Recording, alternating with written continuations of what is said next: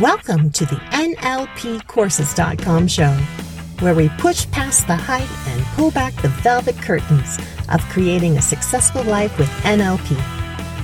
Diving into physiology, neuroscience, and linguistics so that NLP becomes a practical tool at home and in your career, moving beyond the techniques so that you can make a name, make money, or make a difference. Tune in weekly if you care more than others think wise as we set out on our quest to uncover the secrets of successful people from all walks of life. Make sure you head over to NLPcourses.com to subscribe to receive our newsletter and receive free transcripts of each show. Here's your host, NLP Master Trainer John Cassidy Rice. Hello and welcome to this week's podcast. My name is John Cassidy Rice and I have the pleasure to be your host. And I'm going to be answering a few questions that have been sent to me, so we'll be covering various different topics. The first one I'd like to answer is a question I received which went along the lines of Do embedded commands really work? Now, first, we need to define what an embedded command is in case you've not come across it. Essentially, this is where you hide an idea, a command within a story, a phrase, with the idea that somebody will accept it as their own idea and act upon it. So, for example, if I started to say, So we're really just starting to scratch the surface of this, and yet you knows just how powerful the NLP is in your everyday life. And even though we've really just started to scratch the surface of this, you knows just how useful these podcasts around NLP are. Right, so you picked up that, I'm sure you have. So the command hidden within that was to scratch your nose. And as I can't see you, I didn't know if you scratch your nose or not. So, the basic idea behind this is you come up with something you want somebody to do or think. You then take the words. So, let's have another example. Let's say you wanted to embed the idea into somebody's mind that you would go that they would go to the gym four times a week. Okay, so what you do, you take that sentence, go to the gym four times a week, and see what word you can get rid of. Because here we're really communicating with the unconscious mind and not the conscious mind. It's an embedded command, it's an hidden command. So let's play with the words. Go to the gym four times a week. Can we get rid of anything? I think go to. We don't need to include that. Gym four times a week. That all makes sense. And then we want to play with the order. So week four times gym, I don't like the ambiguity of week, so I would probably keep to the idea of go uh, gym four times a week. That works really well. So now that I know what I want to say and I've come up with the structure, I can then hide those words in an everyday conversation, which I find works the best. So it might come, come along the lines of, so you know what?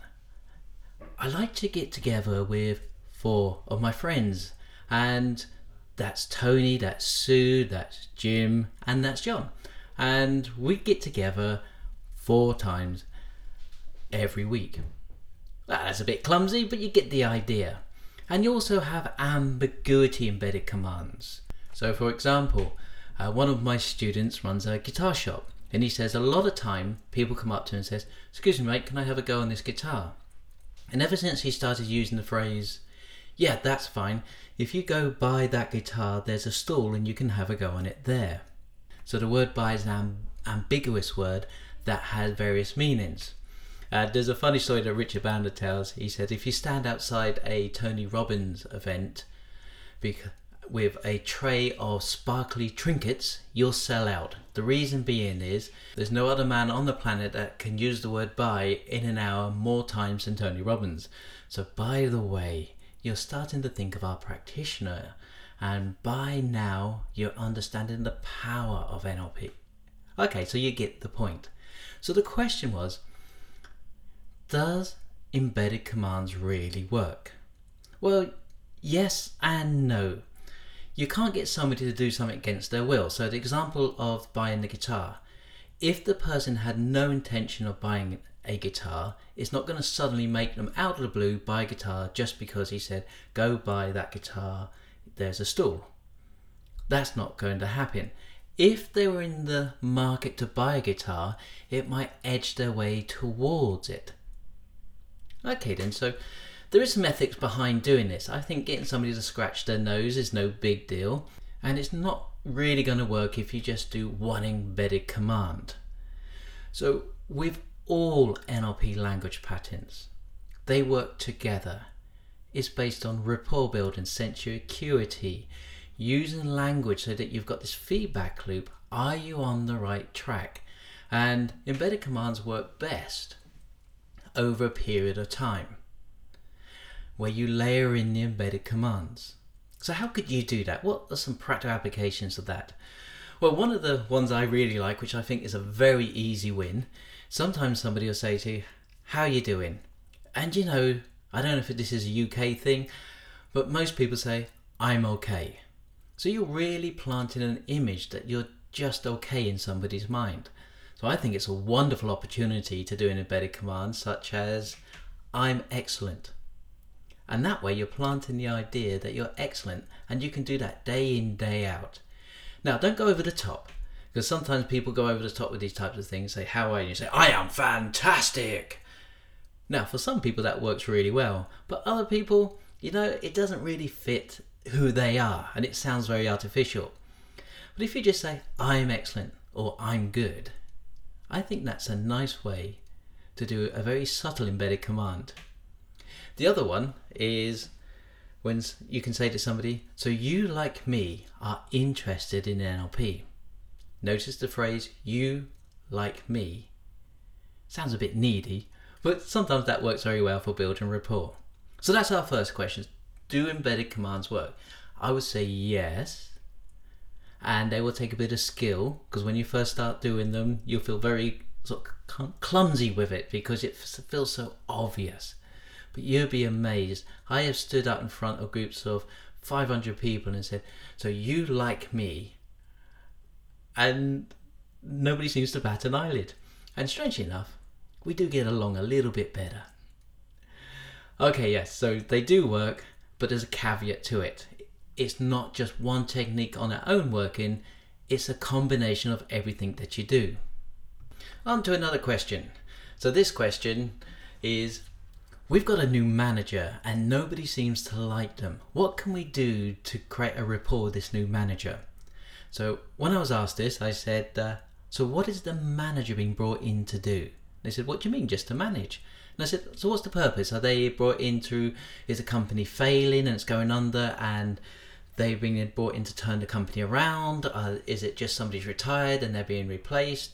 And they said, oh no, no, the, um, the, the department is struggling at the moment to hit target, so they brought in this new manager to turn the whole department around. And I said, well, don't bother getting in to report them because they don't really care. They're not there to make friends. They're there to do a job to turn a company around. So the way that you actually do gain rapport with them is to do your job to a very high standard and be part of the change process. But do be aware if they need to let people go, they probably have no qualms about it. So if you look at value systems, they've been brought in for a particular reason. Now, a good way to understand how managers interact in and when it's beneficial to bring somebody in like that is to look at something called spiral dynamic based on the work of Dr. Clare Graves and he was looking at values within people. So we're not talking about culture, we're not talking about history, etc. We're talking about values within people. And he noticed several things. One is that values seem to swing from an I value, it's about me, to a we value. And so a quick recap if you come across spiral dynamics, and if not, a very quick introduction to spiral dynamics. Now, when we're talking about values within spiral dynamics, rather than use a hierarchical system like one, two, three, or A, B, C, which implies something that one's better than the other, Dr. Clare Graves and his students Beck and Cowan started to use colours. So we're going to use colours as a label. So it's not connected to anything like de Bono's six thinking hats or colour therapy or any of those wonderful things. What we're exploring here is just values and they're just labels. So beige was the first value, and this is an I value. It's all about survival and needing somewhere to sleep. Uh, so if you somebody loses their job, they might go into this survival value system where they'll sleep in the streets and maybe steal food because they need somewhere to survive. And then we started to get together, and as we banded together, we started to create this purple value system. Think tribal. And this is all about bringing us together. Families, team building sessions are all to do with this. And what's great about it is to do a tradition and looking after each other. As one of the tribe are sick, we'll look after them. But it also makes outsiders if you're not part of our tribe. Sponsor of this week's NLPcourses.com podcast show is the NLP Master Practitioner. Complete a full NLP modeling project and pull together your NLP skills like no other course can. Head over to the website to grab your place today. It also makes outsiders if you're not part of our tribe. But if you've ever been sent on a team building day, it's all to do with building's purple value system. And then we swing back to an I value system, which is this red value system. Because as the tribes got together and this purple system evolved, we needed heroes, people to go out and fight on our behalf. And the red value system started to emerge, and it was the strongest of the jungle. Have a picture of Mike Tyson in his heyday where he'd bite somebody's ear off just for a snack. And what is great about that is lots of energy. It's about protection, go getting. Red can spot people's weaknesses a mile away.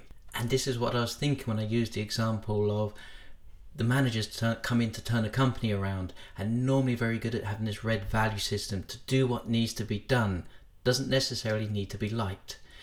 But then we get to this point where throughout the history of the red value system we conquered everything. Because it is about me. I want instant gratification instant food instant sex. I'll take it if i can. But then for whatever reason a moral consciousness started to build. And in that moral consciousness we started to think there must be a reason why I have this right to conquer everyone. And the blue system started to emerge, the divine right from a god to lead. And that way we started to create a blue system, structure, boundaries, step one, step two, step three. And this is all to do with how do you control the red? You put a blue system in place, which thinking governments, police. And what's great about that is dependability. If you're working for a company, you know you're going to get paid because there's a blue system in place. Now, once we felt secure, we then started to think a bit more entrepreneurial, and the orange system started to emerge. Think Richard Branson, entrepreneurship, and breaking the rules, not the law, breaking the rules. And whereas the blue system, I start at the bottom of the company, I'll do certain exams and I work my way up gradually. No, orange system, I'll start working in the company, and then if I can, I'll own it in several years. So, Orange again is very exciting. It's about success, but there comes a point where, you know, you have the car, you have the house. There's only so many watches and iPhones that you can have. So you start to think there's more to life, and the green value system starts to emerge, and it's back to a we value system where we're exploring how can we look after people? Think Greenpeace, taking care of us. It's an us value system. The danger of this, it becomes a too fluffy, too tree huggy, and but we are thinking about people. We have security. We have the social system in place because of the green value system. And then the yellow value system started to emerge think of this as being a resource. It's not about lecturing, it's about asking questions, exploring. And the great thing about this is about learning principles now, rather than step by step action plans. Is understanding the principle that makes something work. Ambiguity, to be able to hold ambiguity in our minds. So, what do I mean by that? Okay, so an opposite of the truth is a lie. Yet the opposite of a profound truth is often another profound truth. So, for example, we are all islands. And that is profoundly true because we live inside our heads. We are separate from everyone else. But the opposite profound truth to that is no man is an island. And that is profoundly true. If you want to succeed in anything in life, then you can't do it alone. You need other people. So, ambiguity, the danger of yellow, it becomes complex, over intelligent just for the sake of it. It's about control. And then the next place we move to is a turquoise value system. This is about exploring, and it's not really about common sense. Think spiritual, not religion, spiritual. And every now and again, we all touch on this. Maybe you've been away on holiday and you're sitting in the moonlight and it's 3 am in the morning, you may be on your second or third bottle of wine, and you're talking about the universe and the wonders of philosophy. And it's all so profound. Yeah, never record those sessions because it sounds gibberish the next day. But it's that level of thinking beyond where we are now. So we can see here that if we understand this value systems, what can happen is it helps us think about managers. So that's why I said, what are they coming to do? To turn around the company or the department? They said, yes. Then you definitely want to bring a red manager because they'll do what needs to be done and have no qualms about it. But leave them there, and what happens is they can become destructive because they get bored very easily a blue manager. You know they're there because the system's in place and they can run the systems. So, another way of thinking about this if you're off ill and your manager calls you and to ask to make sure you've got all the paperwork that you need, then that's a blue system. That's blue management in play. If they phoned you up to make sure that you're still working and you're still engaging with the whole process, even though you're sick at home, that's much more of an orange value system if they called up to genuinely find out that you're fine, is there anything they can do for you, that's much more of a green value system. If they called you up to fire you because you haven't turned up, well, that is a red value system. Okay, so it gives us a way of thinking about the world, and I'll put a link into the Spiral Dynamics book by Beck and Cowan, which is a great book and it's a really good introduction to the spiral dynamics. And the last question for this session, which is you give away so much free content, does that not affect your business? Well, first off, thank you very much, and I hope you're finding the information very useful and practical at the same time, and if nothing else, makes you think. Here's my philosophy on marketing Can I build a relationship with you? And if you ever decide to take any live training, we hope that you would choose us. So we're in this for the long term. Because I've gone to many sites that promise the earth and deliver very little, which is very disappointing. And I tend to gravitate towards people who give quality information. And the other reason why we can give so much quality information, we just have so much of it. I share with you just a fraction, just a small tiny little bit that we cover on the live trainings. So I hope you found this session useful and I'd like this to become a staple part of the podcast. So please do email me, post your questions below, and that way we can have another session where I answer questions around the NLP or any topics that you'd like to have covered. So until next time, let us know how we can serve you. John Cassidy Rice, thank you very much. Thank you for tuning in. You were just listening to NLPcourses.com podcast show. If you enjoyed the show, please leave a review and make sure to head over to NLPcourses.com to subscribe to our newsletter where we keep you updated with in-depth NLP topics. Subscribe and stay tuned for upcoming episodes on neural linguistics, programming, and beyond.